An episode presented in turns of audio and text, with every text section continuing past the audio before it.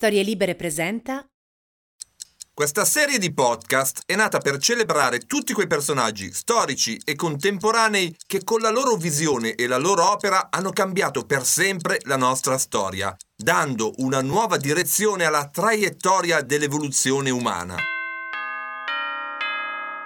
Anticonformisti, eretici, ribelli, rivoluzionari, lungimiranti e visionari. Quando pensiamo a questi personaggi non possiamo che riferirci a loro come fottuti geni. E da qui il titolo di questi podcast. Fucking Genius racchiude tutto il rispetto e l'amore appassionato che proviamo per questi straordinari Homo sapiens. Oggi parliamo di un pioniere dell'informatica personale e del software, ma soprattutto di un imprenditore affamato, visionario e geniale. La sua attività industriale ha caratterizzato per quasi mezzo secolo il mondo tecnologico, cambiando per sempre il nostro rapporto con i computer e in fondo molte delle nostre prassi antropologiche e sociali.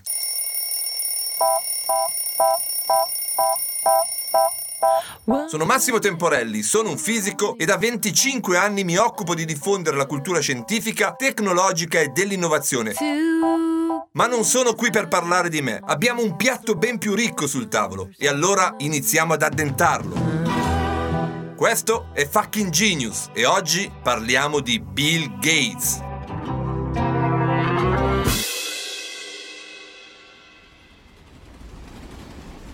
Siete in treno? In metropolitana o in auto? O forse state correndo o pedalando? O più semplicemente state riordinando casa? Ovunque voi siate, mettetevi comodi, perché ho bisogno di tutta la vostra attenzione. Il fottuto genio che stiamo per affrontare oggi è forse il più complesso e controverso tra quelli che fino ad ora abbiamo raccontato. Da un lato informatico e imprenditore, con tendenza a formare monopoli. Dall'altro filantropo che vuole salvare il pianeta. Secondo alcuni, Bill Gates è l'uomo più buono del mondo, mentre secondo altri sarebbe un dittatore e la mente dietro ai peggiori complotti globali. Ecco, sempre la stessa storia. Bianco o nero, buono o cattivo. Non c'è spazio per le sfumature. Io credo invece che la complessità vada affrontata con attenzione, non semplificata, ma letta in modo nuovo, anche nel caso di Bill Gates. Perché? Perché se lo merita. Vi siete messi comodi? Siete concentrati? Partiamo! Capitolo 1 Un genio precoce. Come sempre, dedichiamo qualche minuto per raccontare l'infanzia e i primi anni di vita di questo straordinario imprenditore, perché spesso le caratteristiche dei grandi innovatori emergono fin dalla loro più tenera età. Bill Gates non fa eccezione a questa regola. Bill Gates è nato a Seattle il 28 ottobre 1955 a dire il vero, il suo nome di battesimo completo è William Henry Gates III. Un nome altisonante, quasi aristocratico, di chi è destinato a grandi conquiste o a gestire imperi, come in fondo Bill avrebbe finito per fare davvero. Insomma, nomen omen, un nome, un destino. Just one of the clues. Al di là di questo primo aspetto, le origini di Bill Gates sicuramente non rispecchiano quelle tipiche degli innovatori outsider, quelli di umili origini che con fame e talento riscattano l'intera loro stirpe. Tutt'altro. Bill Gates infatti nasce in una famiglia ricchissima. Il nonno materno era un famoso banchiere e vicepresidente della Pacific National Bank. Giusto per farvi capire il livello, quando nacque il nipote, depositò su un conto a suo nome un milione di dollari. Davvero niente male per essere il 1955. When you're out in a crowd, the blues will haunt your memory. Il padre, William Henry Gates II, era un avvocato molto apprezzato nell'ambiente, mentre la madre, Mary Maxwell, con l'arrivo dei figli aveva lasciato l'insegnamento per dedicarsi a quello che oggi chiamiamo terzo settore, arrivando a ricoprire cariche davvero prestigiose nelle fondazioni e nelle no profit più importanti degli Stati Uniti. Fin da giovanissimo Bill dimostrò una mostruosa capacità di concentrazione e di assimilazione dei contenuti. Durante una prova scolastica alle medie, per esempio, il suo professore di religione chiese ai suoi allievi di memorizzare alcune parti del discorso della montagna del Vangelo secondo Matteo. Bill Gates stupì il prelato, decantando senza esitazioni l'intero brano. Non era mai successo in tutta la sua carriera di insegnante. Naturalmente gli interessi del giovane Bill non si fermavano ai passi del Vangelo. Vivace e curioso, negli stessi anni divorò tutti i volumi di una delle enciclopedie più popolari in America. Non sazio, passò poi intere giornate a leggere grandi biografie, da Napoleone a Thomas Alva Edison, da Henry Ford a Leonardo da Vinci. Qualcuno, nel corso degli anni, ha avanzato l'ipotesi che Bill Gates possa avere una lieve forma di autismo o la sindrome di Asperger, questo, a loro parere, spiegherebbe la sua capacità quasi maniacale di concentrarsi su un singolo argomento per sviscerarlo fino all'ultimo dettaglio e poi i suoi movimenti ripetitivi, come ciondolare durante le interviste o le riunioni più tese. Ma torniamo alla sua biografia. Fin da piccolo, Bill mostrò anche grandi abilità nelle materie di area scientifica e matematica. Insomma, il giovane Bill era un ragazzino curioso, intelligente e decisamente fuori dalla media. Un altro tratto importante della personalità di Bill Gates, anzi forse il più importante, è la competitività. Per Bill è fondamentale primeggiare comunque e ovunque Sembra che questa sua caratteristica sia emersa fin da giovanissimo, un po' per predisposizione, un po' perché la famiglia lo ha sempre stimolato a dare il meglio. Ecco cosa dice di lui un amico d'infanzia. Eravamo bambini e una volta mi capitò di trascorrere con lui un weekend nella casa di sua nonna fuori città. Ogni cosa era trasformata in un gioco. Anche se passavi lì soltanto due giorni, entravi inevitabilmente a far parte di quella competizione e non faceva differenza se si trattava di giocare a carte, a palla o di nuotare nella piscina. C'era sempre un premio per chi vinceva e una penitenza per il perdente. Crescendo, Bill portò questa caratteristica all'estremo. I suoi stessi genitori ebbero vita difficile con lui, con tutte le sue passioni e le sue fissazioni, tanto che uno psicologo, a cui i due si affidarono, gli consigliò farete meglio ad adeguarvi a lui, perché non ha senso cercare di batterlo. Insomma, riassumendo, grande capacità di assimilare contenuti, una predilizione per la logica e la matematica, una forte competitività unita a una determinazione fuori dal comune. Ecco i tratti più importanti del carattere di Bill Gates, quelli che lo caratterizzeranno per tutta la vita come innovatore e imprenditore.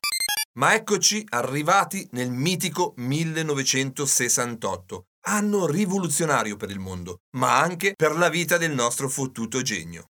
Infatti, terminate le scuole medie, la famiglia scelse per Bill uno dei migliori licei privati dello stato di Washington, la Lakeside High School. Proprio in questo rinomato liceo, il giovane Bill incontrò i computer, la programmazione e un amico che pochi anni dopo diventerà suo socio nella fondazione di Microsoft. Ma andiamo con calma. Trasferiamoci al liceo Lakeside insieme al tredicenne Bill Gates. Capitolo 2 Una folgorazione digitale ci sono alcune straordinarie fotografie che potete facilmente trovare sul web se solo digitate nella barra di Google Bill Gates Lakeside 1968. Se avete tempo, prima di inoltrarvi in questo capitolo, vi invito a cercarle e a dedicargli qualche minuto. In questi storici scatti vedrete il tredicenne Bill Gates, che in realtà di anni dimostra 10, accanto ad un ragazzo un po' più maturo. I due sono intenti a battere codice sulla tastiera di un terminale informatico. Quando quelle foto furono scattate, il Lakeside aveva attivato da qualche settimana un programma didattico pionieristico, programmazione informatica, che i più attenti osservatori sostenevano sarebbe diventata la disciplina del futuro. Come detto, siamo nel 1968 e anche se in quegli anni i computer non erano più enormi armadi di valvole che occupavano svariate stanze, i famosi computer mainframe, queste macchine erano comunque merce rara e tecnologie abbordabili solo per le grandi aziende o i centri di ricerca. Un computer in particolare stava spopolando in quel periodo. Era il PDP-10 di Digital Equipment Corporation, la DEC una macchina che aveva una caratteristica che la rendeva particolarmente interessante, il time sharing. Grazie a questa tecnologia, questa macchina poteva essere messa a disposizione a più utenti connessi ad essa anche da remoto, attraverso connessione telefonica e appunto un terminale. Ecco, la Lakeside High School, anche con l'aiuto dell'associazione genitori, acquistò alcuni terminali che, attraverso una linea telefonica dedicata, erano collegati all'unità centrale del PDP-10 di proprietà della sede locale della General Electric. Gli studenti avevano a disposizione solo poche ore alla settimana per collegarsi e programmare il computer, ma come vedremo quella stanza diventerà una vera e propria Wunderkammer, una camera delle meraviglie e ben presto diventerà la seconda casa di Bill Gates. La stanza dedicata all'attività didattica di programmazione informatica si riempì velocemente e proprio lì la matricola Bill Gates incontrò Paul Allen, il ragazzo che è con lui nelle foto, iscritto al terzo anno. Paul, proprio come il nostro fottuto genio, amava la scienza, la fantascienza e la tecnologia. Suo padre poi era il direttore della biblioteca dell'Università di Washington e gli aveva tramandato anche l'amore per la lettura. La condivisione di queste passioni e l'esperienza comune di scoperta della programmazione accese e poi cementificò l'amicizia tra i due giovanissimi ragazzi che rimarranno legati per tutta la vita. La programmazione era una disciplina nuova e come è prevedibile gli studenti diventarono ben presto più bravi degli insegnanti. Bill Gates, pur essendo il più giovane del gruppo, divenne ovviamente il più bravo, così come ha confermato più tardi Paul Stolkin, insegnante di matematica a Lakeside. Ne ho saputo più di lui il primo giorno, ma il mio vantaggio è durato sì e no quelle 24 ore. Proprio così, Bill e i suoi compagni smaniavano per entrare in quella stanza e i terminali di collegamento al PDP-10 erano usati con tale frequenza che già alla fine dell'autunno le ore comprate dalla scuola erano finite. I genitori dovettero quindi rimettere mano al portafogli e comprarne altre per assecondare la passione crescente di quei giovani pionieri.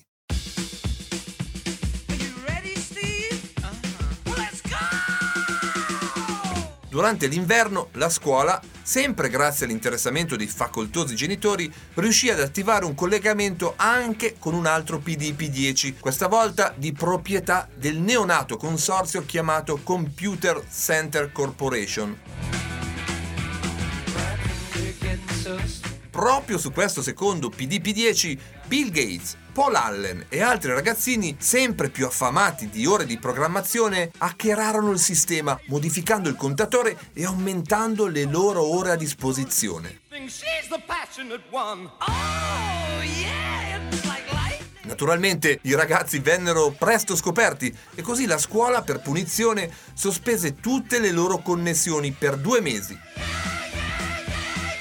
Quando il gruppetto poté ricollegarsi, il consorzio proprietario del computer, avendo intuito il potenziale dei ragazzi, fece loro una proposta molto allettante. Noi vi concediamo gratis tutto il tempo di connessione che volete. Voi sperimentate collaudate ogni programma che vi viene in mente, cercate di mettere in ginocchio la macchina e se questo accade annotate esattamente le operazioni in seguito alla quale ciò è successo. Noi provvederemo a correggere il malfunzionamento.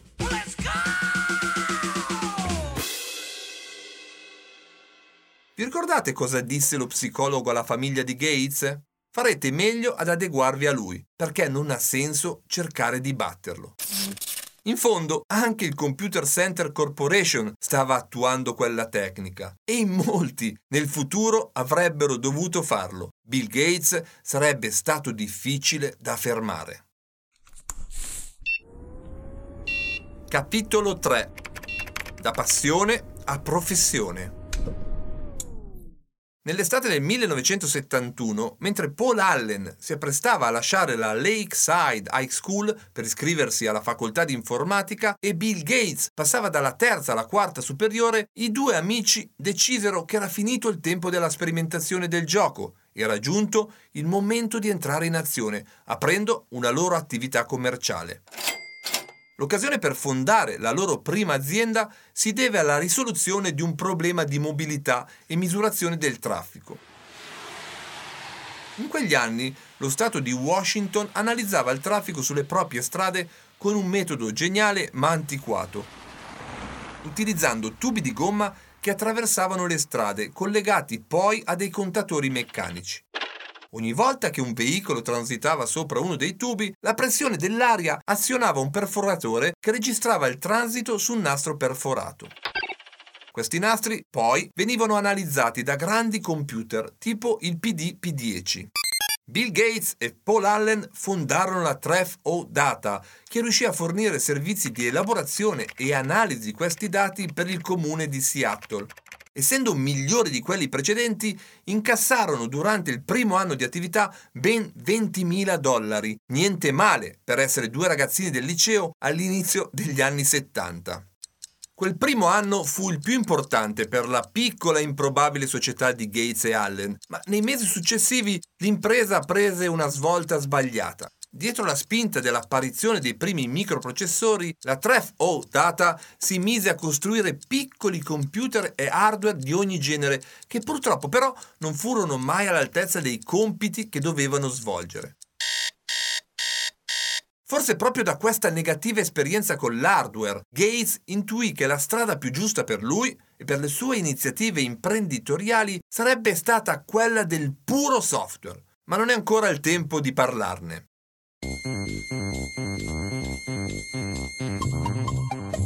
In quei primi anni 70 i due amici fecero altri lavori. In particolare, nell'estate del 1972 organizzarono il calendario scolastico della Lakeside High School, incrociando tutte le esigenze dei professori e delle classi disponibili, mostrando tutte le potenzialità della programmazione. Per questo lavoro incassarono altri 3.000 dollari. Nell'inverno dello stesso anno collaborarono con una grande azienda per la realizzazione di un sistema informatico di alcune centrali elettriche.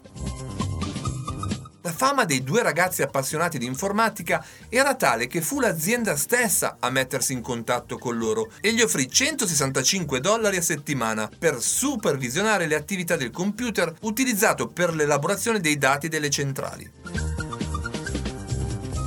Indovinate un po'? Ancora una volta il mitico PDP10 che ormai non aveva più segreti per i due amici. Insomma, oltre ad aver capito che l'informatica lo appassionava, negli anni delle superiori il nostro fottuto genio capì che con l'informatica si poteva davvero fare soldi e creare grande valore. Nel frattempo, il tempo del liceo era finito. Nel 1973, all'età di 18 anni, Bill Gates lasciò la Lakeside High School per iscriversi a giurisprudenza nella prestigiosa Harvard University a Boston. La giurisprudenza non era certo la sua strada. Bill lo sapeva. La sua unica consolazione era che ad Harvard avrebbe comunque potuto seguire molti corsi a scelta e così infarcì il suo piano di studi di discipline scientifiche e logico-matematiche. Ad Harvard, poi, il nostro fottuto genio incontrò subito un'altra figura chiave della sua vita, un amico che poi diventerà uno dei manager più importanti della sua azienda, l'esuberante Steve Ballmer. E così, alla fine, Gates si adeguò senza problemi alla vita di Harvard, tra la compagnia dei suoi nuovi amici e i corsi di matematica. E il poker. Sì, proprio così, la sua nuova passione, capace di assorbirlo per ore e ore, soprattutto durante la notte.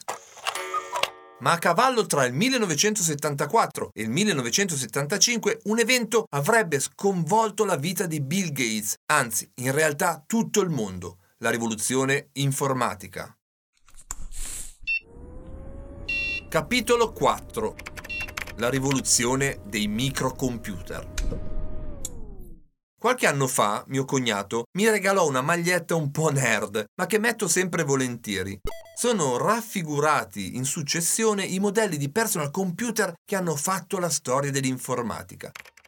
In tutto saranno una ventina di macchine e coprono un periodo di 40 anni, dal 1975 al 2015. Ecco, in questo capitolo parliamo proprio del capostipite di questa famiglia, la macchina che nell'ordinata matrice della mia maglietta è in alto a sinistra. Sto parlando dell'Alter 8800 del 1975. Questo microcomputer segnerà davvero l'inizio di una rivoluzione incredibile e sarà la macchina per cui Bill Gates e il suo amico Paul Allen svilupperanno il loro primo software, il linguaggio di programmazione BASIC, sancendo la nascita della loro azienda, Microsoft. Ma andiamo con calma. Dopo la prima generazione di computer mainframe a valvole e di grandi dimensioni, a cavallo tra gli anni 60 e gli anni 70 sono apparsi i primi mini computer, basati sulla tecnologia a transistor e a circuiti integrati. Per questo motivo erano di taglia più piccola, ma ancora ingombranti come frigoriferi.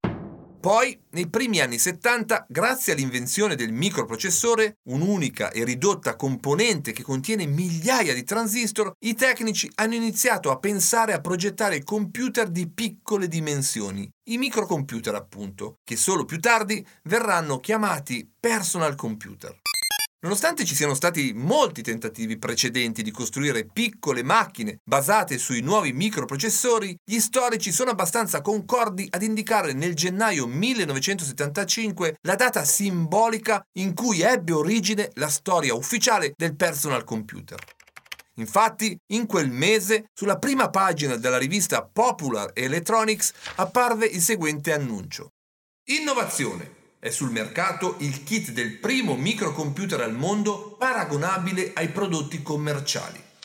Si trattava, come detto, dell'Alter 8008, computer proposto da Ed Roberts, proprietario dell'azienda MITS di Albuquerque, nel New Mexico.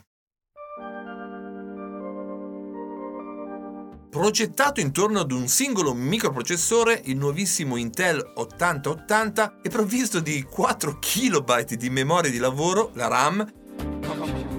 Questa macchina veniva proposta a un prezzo davvero incredibile, per la prima volta alla portata di tutte le tasche. Il kit di componenti da assemblare costava solo 395 dollari questa macchina era ancora poco pratica e rudimentale, da programmare ancora in linguaggio macchina, senza monitor e tastiera, ma solo con piccoli LED che restituivano in linguaggio macchina il risultato dei calcoli. Eppure la risonanza della notizia fu incredibile migliaia di appassionati programmatori negli Stati Uniti l'acquistarono o ne bramarono ardentemente il possesso. Tra questi, ovviamente, c'erano Paul Allen e Bill Gates. Rimirando quella copertina e leggendo quell'articolo, i due si dissero: Il treno è partito. Se non saliamo a bordo, può darsi che non ci saliremo più. Ma mentre Paul a quell'epoca aveva già terminato gli studi e lavorava per una nota azienda di informatica, la Honeywell, Gates aveva 19 anni ed era solo al secondo anno di università. Come fare? Non importava, in un modo o in un altro avrebbero fatto, avrebbero scritto e provato a vendere software per quella macchina, rendendo il suo utilizzo più friendly.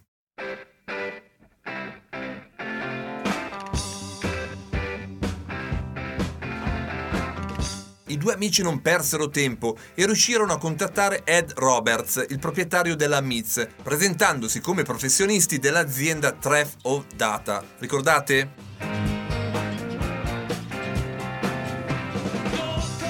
Gates e Allen dissero di possedere una versione del linguaggio di programmazione BASIC adatta per il microprocessore Intel 8080, che come già detto era il cuore dell'Alter.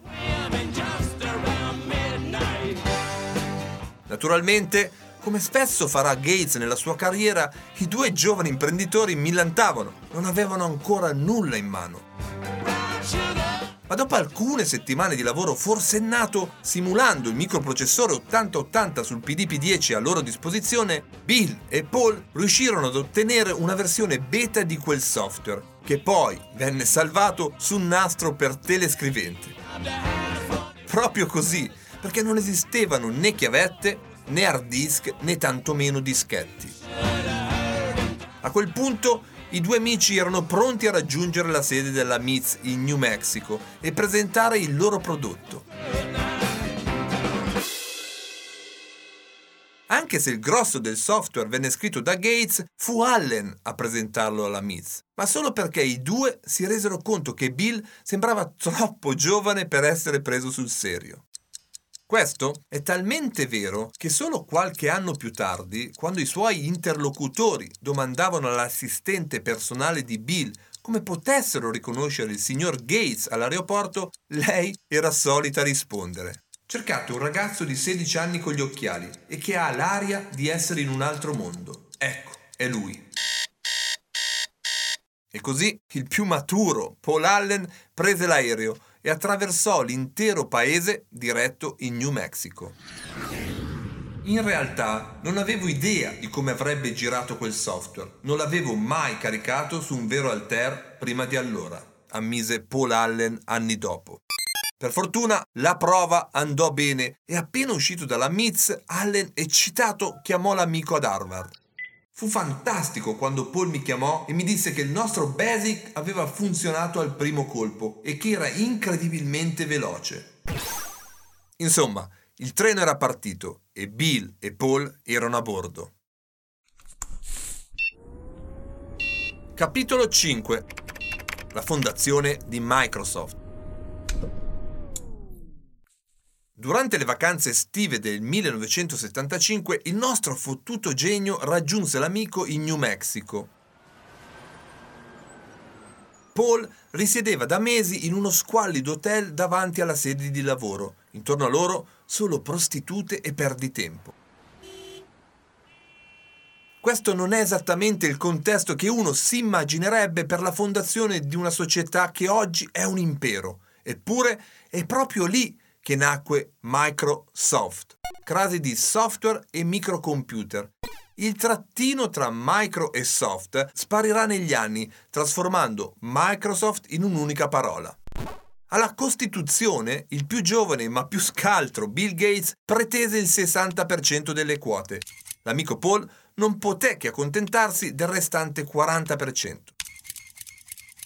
Bill Gates riuscì anche a strappare un accordo super vantaggioso alla MITS di Ed Roberts. Microsoft infatti ricevette 3.000 dollari una tantum alla firma del contratto e ottenne di ricevere 35 dollari per ogni copia del Basic Microsoft venduto, con la libertà di vendere quel linguaggio anche ad altri produttori di computer. Questo fu il primo colpo geniale e lungimirante di una lunga serie del Gates imprenditore. Infatti, in pochi avrebbero scommesso che da lì a poco sarebbe scoppiata una vera e propria mania dei microcomputer. Nel futuro ci sarà un computer su ogni scrivania e uno in ogni casa. Proprio su questa convinzione, l'ottimista Bill Gates costruì la sua opera tecnologica imprenditoriale, capendo tra i primi che il software avrebbe dominato sull'hardware. E aveva ragione.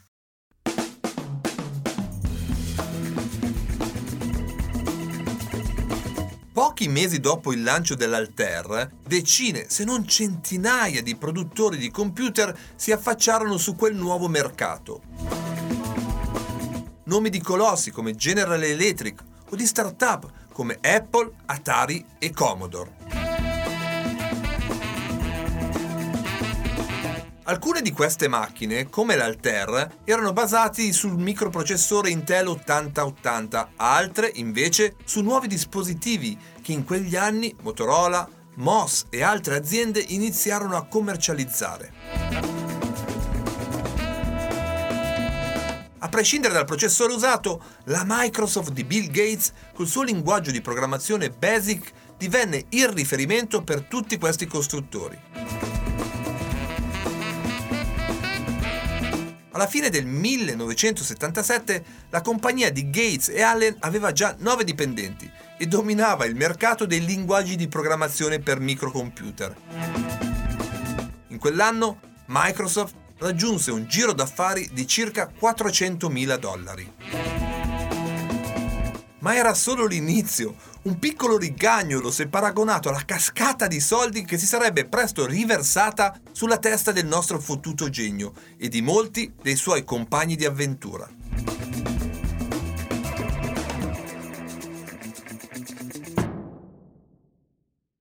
Come per tutte le start-up e le nuove iniziative imprenditoriali, anche per Gates ci furono alcuni scossoni iniziali.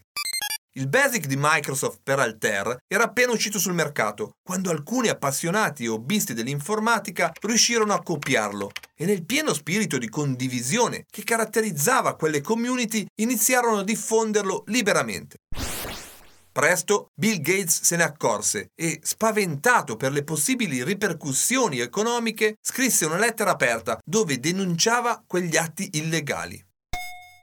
Gran parte di voi ha rubato il software che usa e tutti gli hobbisti dovrebbero essere consapevoli che si tratta di un furto. L'hardware viene regolarmente pagato, ma invece pensate che il software sia qualcosa che si può condividere liberamente. A chi importa se le persone che vi hanno lavorato siano state effettivamente compensate? Il risultato finale di tutto questo è un ostacolo alla produzione di buon software. Chi può accettare di lavorare gratis? Quale hobbista può permettersi di passare gratuitamente tre anni della propria vita a sviluppare software, trovare tutti i bug, documentare il prodotto e distribuirlo? Il fatto è che nessun altro, oltre a noi, ha investito grosse somme di denaro nel software hobbistico. Quello di Gates fu un attacco violento, mai avvenuto prima nella storia del software e del mondo degli appassionati di informatica, Naturalmente la reazione della community non si fece attendere. In molti si scagliarono contro il giovane imprenditore e ancora oggi, in certi ambienti, l'immagine di Bill Gates risente di quella presa di posizione, secondo molti antidemocratica. Le tensioni crebbero e in quel periodo Bill Gates aveva la percezione di essere nel centro nevralgico di una rivoluzione che avrebbe cambiato per sempre il mondo, ma allo stesso tempo aveva paura di tutti, dei piccoli come dei grandi. Gates scaricava la sua tensione schiacciando l'acceleratore a tavoletta a bordo della sua Porsche 911 nuova di zecca Infatti, una delle foto più iconiche della storia recente ha per soggetto proprio il nostro fottuto genio dopo un arresto per superamento dei limiti di velocità. Questa abitudine sarebbe rimasta una costante nella vita di Bill Gates, sia in strada che come imprenditore. Capitolo 6 Golia e Davide si stringono la mano. Il nostro fottuto genio credeva così tanto nella crescita del mercato del software che abbandonò l'università per dedicarsi totalmente alla sua piccola startup. L'evento definitivo che dimostrò che il nostro fottuto genio aveva ragione fu la discesa in campo del gigante dell'informatica, IBM. A cavallo tra la fine degli anni 70 e l'inizio degli anni 80, tutto il comparto della microinformatica, tra software e hardware, cubava circa un miliardo di dollari. Anche se sembra tantissimo, questa era solo una piccolissima porzione di quello che fatturava da sola e da anni IBM con i suoi grandi computer. Ma erano i tassi di crescita di questo nascente settore che impressionavano, tanto che ormai più nessuno poteva far finta di niente, nemmeno IBM. Per questo la storica azienda decise di scendere in campo e per la prima volta nella sua storia lo fece in modo open, cercando collaborazioni con chi era già attivo nel mercato, probabilmente consci che da soli avrebbero impiegato troppo tempo per progettare e produrre un microcomputer. Nel frattempo Microsoft cresceva di mese in mese. Alla fine del 1978 Bill Gates e Paul Allen portarono la sede legale e operativa là dove erano nati, a Seattle. In questo passaggio salì a bordo Steve Ballmer, ricordate?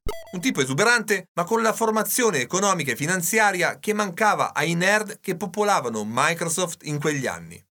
All'inizio dell'estate 1980, la gigantesca IBM chiamò la piccola azienda di Seattle per un appuntamento. All'inizio tutti pensarono ad uno scherzo, poi però ci si rese conto che quella era la grande occasione per far diventare la microinformatica una cosa seria. Tutta la spavalderia che Bill Gates aveva dimostrato con la MITS sparì davanti a IBM, almeno in un primo momento. Il nostro fottuto genio aveva capito che entrare in affari con il gigante dell'informatica avrebbe cambiato le regole del gioco, non solo della sua azienda, ma dell'intero mercato dei microcomputer.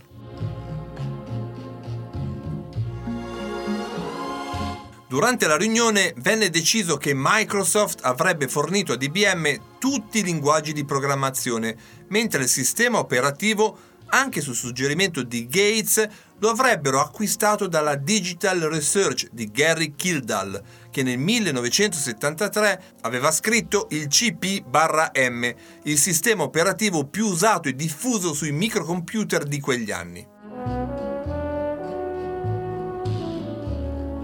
Ma l'ormai quarantenne Gary Kildall non era scaltro come Gates e quando IBM si mise in contatto con la sua azienda non riuscì a trovare un accordo commerciale convincente. IBM quindi tornò da Bill Gates per chiedere aiuto e lui non se lo fece ripetere due volte. Avrebbe fornito i linguaggi e anche il sistema operativo.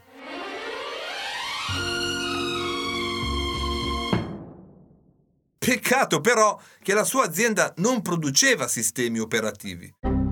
Poco importa, in qualche modo avrebbero fatto. Era troppo importante, continuava a ripetere Bill Gates a tutto il suo team. Fu Paul Allen a portare la soluzione. Ai tempi dell'università aveva conosciuto un certo Tim Patterson, che ora lavorava in una piccola azienda della zona, la Seattle Computer Products. Patterson aveva realizzato un rudimentale sistema operativo molto simile al CP-M, il QDOS, ossia Quick and Dirty Operating System.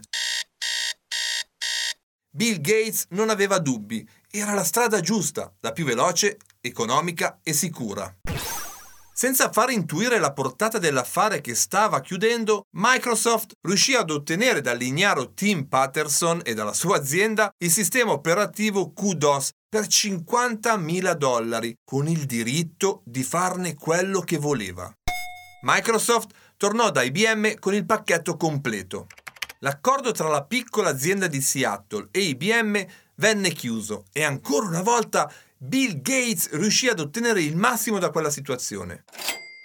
Microsoft infatti si riservò la libertà di produrre sistemi operativi anche per altri produttori di hardware.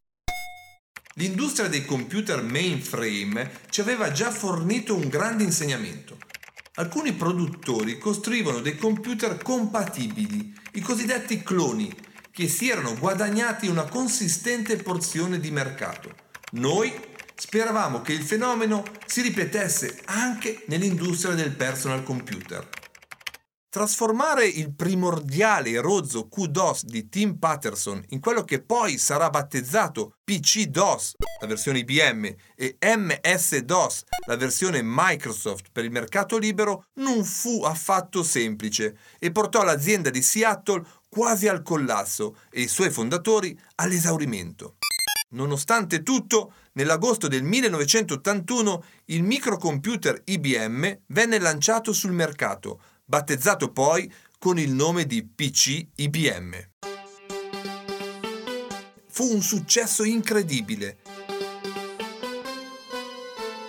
Come ricorderete però, in questa operazione Bill Gates era poco più di un fornitore e non sarebbe mai diventato quello che oggi conosciamo se la sua previsione, quella di una discesa in campo di altri produttori, non si fosse avverata. Ma se siamo qui a parlare di lui e ad annoverarlo tra i più importanti fottuti geni della storia è perché il giovane imprenditore ci aveva visto bene. Infatti, a partire dal 1982, decine e poi centinaia di aziende di hardware iniziarono a costruire cloni del PC IBM. Commodore, Panasonic, Hitachi, Zenith, Canon, Toshiba, Texas Instrument, NEC e molte altre aziende lanciarono il loro personal computer sul mercato e naturalmente scelsero Microsoft MS-DOS come sistema operativo. Grazie a questa invasione, in breve tempo, i personal computer venduti con la versione Microsoft MS-DOS superarono i 100 milioni, portando una quantità di soldi incredibile nelle casse dell'azienda di Seattle.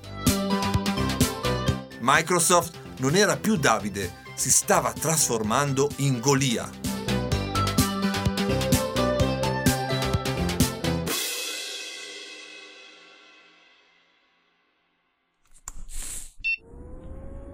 Capitolo 7 Gli applicativi, nuovo mercato e nuove battaglie.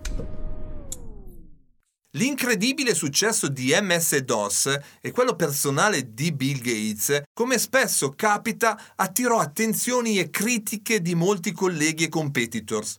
Tra i primi ad accusare Bill Gates di fare un gioco sporco ci fu proprio Gary Kildall, ve lo ricordate? Il proprietario della Digital Research, e il programmatore del sistema operativo CP-M che aveva visto sfumare il suo accordo con IBM. Ma cosa voleva Kildall? Dovete sapere che Tim Patterson, che scrisse il suo QS-DOS, poi venduto ingenuamente a Microsoft, si era ispirato molto al software di Kildall. Quest'ultimo, conscio del treno che aveva perso, cercò di recuperare, sporgendo denuncia per plagio. Bill Gates fece orecchie da mercante, mentre IBM dichiarò di non essere al corrente del plagio e cercò un compromesso. Avrebbe proposto sul mercato i due sistemi operativi. In realtà IBM stava già ragionando e progettando una nuova generazione di PC con hardware proprietario ed architettura chiusa, con un nuovo sistema operativo sviluppato in casa che si sarebbe chiamato OS2. Questo sistema operativo era stato pensato strategicamente per smontare il mercato dei cloni, proprio quello che produceva più profitti per Microsoft. E così iniziarono le ostilità tra IBM e Microsoft. Ma lasciatemelo dire, i buoi ormai erano scappati dal recinto e naturalmente erano andati tutti dal nostro fottuto genio. Nel frattempo anche Bill Gates stava architettando qualcosa. Decise che era fondamentale a quel punto buttarsi nel mercato degli applicativi.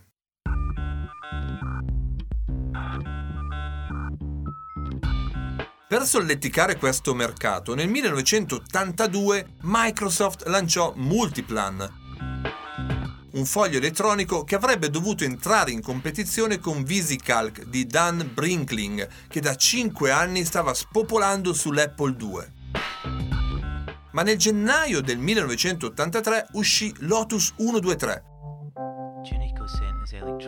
Un foglio elettronico incredibilmente più performante, che in pochi mesi sbaragliò la concorrenza, diventando il foglio elettronico più venduto nell'ormai enorme mondo dei PC IBM e dei compatibili. Il successo di questo software fu talmente grande che alla fine del 1984 Lotus, ovvero l'azienda che produceva questo software, divenne la software house numero uno negli Stati Uniti, con un fatturato di circa 150 milioni di dollari contro i 100 milioni di Microsoft.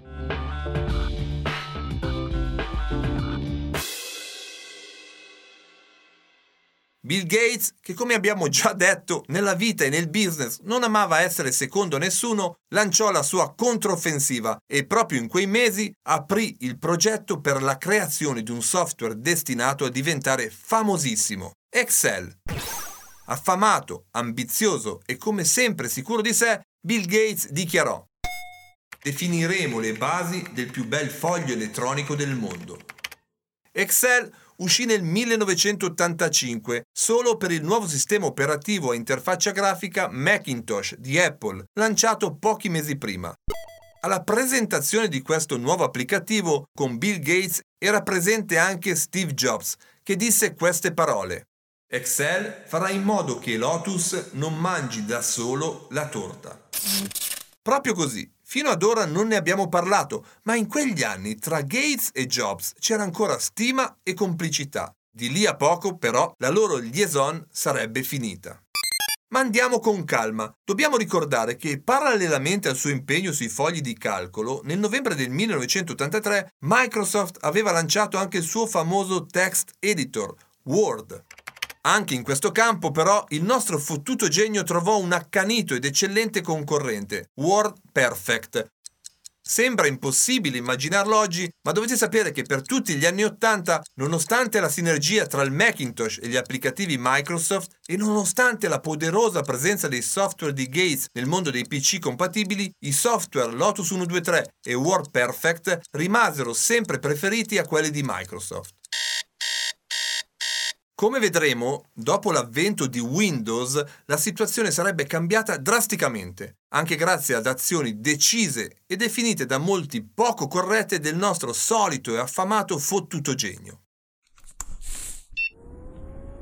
Capitolo 8 L'avvento di Windows Ricorderete dall'episodio dedicato a Steve Jobs che nel 1984 Apple lanciò una vera e propria innovazione nel mondo dei personal computer, l'interfaccia grafica e il mouse, integrati in un computer bellissimo, il Macintosh. Ed è proprio su questo campo che il nostro fottuto genio sfiderà il fondatore di Apple. Infatti Bill Gates già dalla fine degli anni 70, esattamente come Steve Jobs, guardava in direzione dell'interfaccia grafica e lo prova il fatto che aveva acquistato per 100.000 dollari la stazione di lavoro Star della Xerox, da cui anche Steve Jobs aveva preso ispirazione per il suo Macintosh.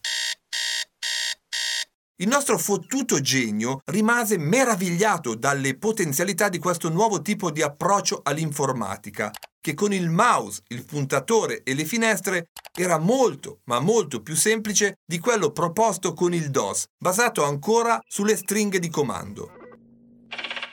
Bill Gates intuì che un sistema operativo come quello avrebbe permesso l'accesso a molti, ma molti più utenti e per la sua azienda tutto questo avrebbe significato un mercato enorme a cui vendere i suoi software. Questa sua intuizione si rinforzò quando Gates assistette nel marzo del 1981 ad una conferenza tenuta da Steve Jobs in Michigan. In quella occasione il 25enne CEO di Apple parlò di quello che sarebbe stato il futuro dei microcomputer, anticipando le mosse della sua azienda sull'interfaccia grafica. Alle parole del collega, Gates saltò sulla sedia, voleva essere della partita. E anche se in molti all'interno di Apple erano contrari, per ovvi motivi di segreto industriale, l'imprenditore di Seattle riuscì ad ottenere il permesso di accedere al progetto Macintosh, macchina per cui Microsoft avrebbe dovuto scrivere tutti gli applicativi. Proprio qui nacquero le prime tensioni tra Jobs e Gates.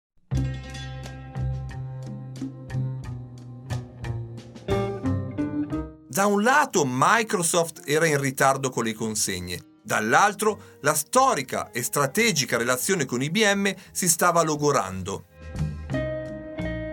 Microsoft rischiava davvero di perdere la sua posizione vantaggiosa nel mondo dei software per i personal computer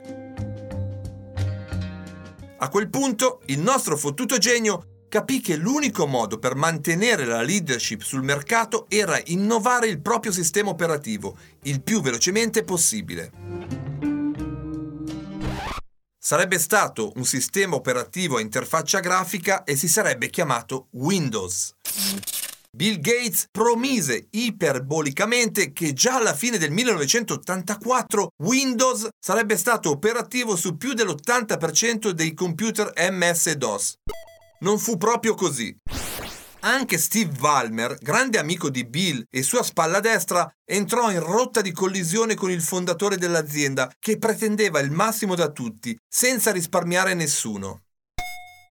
Quest'anno è stato veramente difficile. Persino Bill, che io conosco da tanto tempo, ha perso la pazienza. All'inizio dell'anno, ecco che mi chiama nel suo ufficio e comincia a rimproverarmi.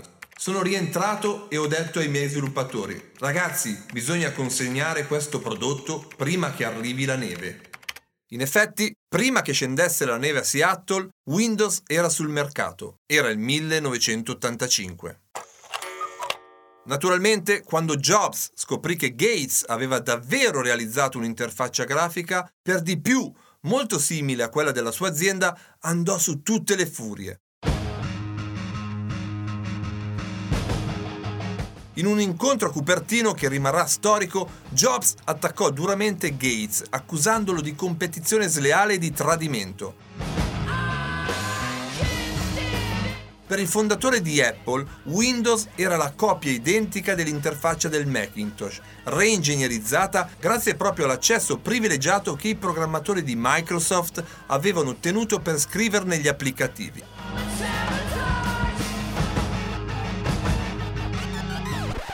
Anche la risposta di Gates entrerà nella storia. Steve, è come se avessimo entrambi un vicino ricco chiamato Xerox. Noi di Microsoft siamo entrati in casa sua di nascosto per rubargli la TV e abbiamo quindi scoperto che era già stata rubata da voi. Gates poi si difese dalle accuse di reingegnerizzazione, comunicando che le squadre incaricate dello sviluppo di software applicativi per il Mac non erano autorizzate a comunicare con le squadre che si occupavano di Windows. Davvero difficile da immaginare. Infatti, Jobs non abboccò Nei mesi successivi sospese gli ordini di alcuni applicativi Microsoft e Gates minacciò Apple di non consegnare le licenze per Excel. La battaglia stava per esplodere quando Jobs si licenziò improvvisamente dall'azienda che aveva fondato. I nuovi manager di Apple cercarono di ricucire i rapporti e per un po' le acque si calmarono.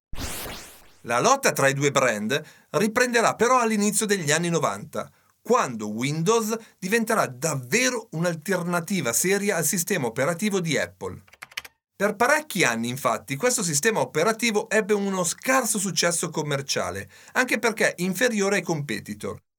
Fu solo la versione 3 e per la precisione Windows 3.1 ad avere un grande successo commerciale e nell'anno 1992 vendette la sbalorditiva cifra di un milione di esemplari. Ma in effetti sarà solo con Windows 95 che Microsoft farà il botto, con un tasso di penetrazione di circa il 90%. Il lancio commerciale fu accompagnato dal brano Star Me Up per sottolineare il menu pulsante Start lanciato proprio in quella edizione del software. Insomma, Gates, dopo aver vinto la gara dei linguaggi di programmazione degli applicativi, vinceva definitivamente anche quella dei sistemi operativi, creando un vero e proprio impero monopolistico del software. Nel frattempo Microsoft era già quotata in borsa dall'87 e con gli ultimi successi Gates guadagnò la posizione di uomo più ricco del mondo, che detenne per più di un decennio. Ecco, secondo alcuni era davvero troppo. Proprio negli anni 90, infatti, i competitor di Gates iniziarono ad accusarlo di concorrenza sleale e anche le autorità statunitensi cominciarono ad indagare pesantemente sulle azioni svolte dalla sua azienda. Capitolo 9 Guai giudiziari, Internet e filantropia. A partire dai primi anni 90, Microsoft viene accusata di aver commesso diverse azioni commerciali sleali e di aver sfruttato il suo monopolio per soffocare i concorrenti.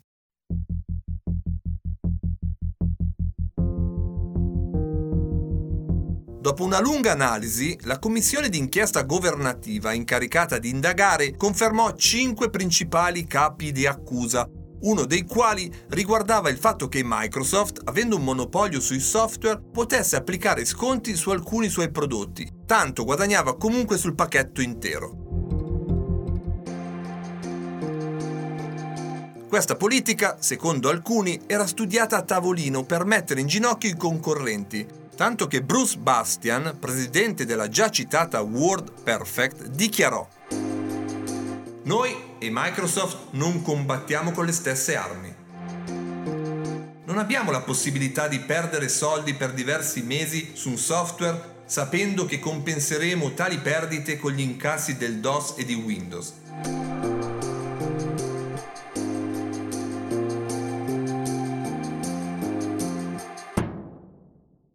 Ma c'era di più. Alcune software house denunciarono Microsoft sostenendo che scriveva il codice del suo sistema operativo in modo che i software concorrenti girassero male sui PC attrezzati con Windows. Per i loro programmatori era un inferno tenere il passo con le continue e mai comunicate modifiche ai codici Microsoft. Nonostante le numerose accuse, Microsoft non subì mai una vera e propria battuta d'arresto. I vari procedimenti, anche se confermati in primo e in secondo grado, finirono sempre per essere chiusi a favore dell'azienda di Seattle, anche grazie al peso politico che Gates aveva raggiunto in alcune commissioni governative. Agli anni 90 sono anche il periodo in cui Gates ufficializza la sua unione con Melinda, la sua compagna dal 1987. Laureata in scienze informatiche e con un MBA in Business and Economics, dalla fine degli anni 80 Melinda aveva ricoperto vari ruoli in Microsoft, partendo da responsabile dello sviluppo di prodotti multimediali fino ad arrivare ai più alti livelli manageriali dell'azienda. I due si sposarono nel 1996, anno in cui Melinda decise di ritirarsi da Microsoft e dedicarsi unicamente alla famiglia prima e alle attività filantropiche poi. Stiamo giungendo alla fine di questa ricca e complessa opera imprenditoriale, una delle più importanti e avvincenti dell'intera evoluzione umana. Siamo alla fine, sì, ma non certo perché Bill Gates ci abbia lasciati o perché Microsoft abbia smesso di produrre software piuttosto perché, come molti di voi sanno, intorno al 2005, a 30 anni dalla fondazione della sua azienda, Bill Gates iniziò ad allentare la sua famigerata e potente morsa sul mercato dell'informatica, delegando sempre di più le sue attività di gestione del business ai manager dell'azienda. Poi, ancora giovane, all'età di 50 anni, il nostro fottuto genio lasciò definitivamente il business per dedicarsi a tempo pieno alla filantropia, attraverso la fondazione Bill e Melinda Gates, nata nel 2000. Anche in questo caso ci sono tante interpretazioni per questo inaspettato cambio di vita. Alcuni sostengono che Gates subì l'arrivo del web. Infatti, Forse qualcuno di voi ricorderà la lotta commerciale tra Netscape, il primo browser della storia, ed Explorer di Microsoft. Beh, secondo questa tesi, il nostro fottuto genio, dopo aver combattuto ancora una volta come un leone per ottenere la leadership di questo nuovo ed enorme mercato, alla fine si vide scavalcato dall'arrivo di nuovi player del web, in particolare Google, che si impose velocemente sul mercato senza dare scampo a Microsoft. Proprio nel 2006 Google acquistò YouTube per la strabiliante cifra di 1 miliardo e 650 milioni e Bill Gates, che non ha mai amato essere secondo a nessuno, lasciò il campo di battaglia. Altri invece dicono che la filantropia sia solo un modo per lavarsi l'anima e la reputazione dopo anni di abusi e concorrenza sleale. Entrambe queste ipotesi sono verosimili e forse la verità è un mix tra le due. Quello che rimane indiscutibile è che Bill Gates ancora una volta non si è accontentato di essere uno dei tanti. La sua fondazione è forse la più grande e ricca mai costituita nella storia dell'umanità. Un'istituzione che eroga miliardi di dollari all'anno per progetti no profit e iniziative umanitarie.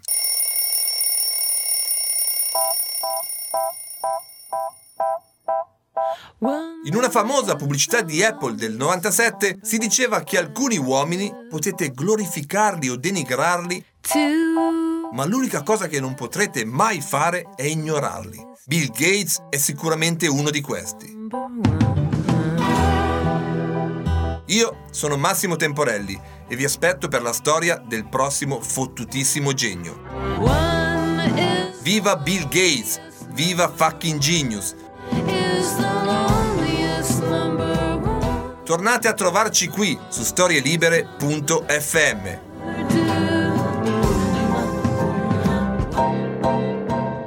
Una produzione storielibere.fm di Gianandrea Cerone e Rossana De Michele. Coordinamento editoriale Guido Guenci.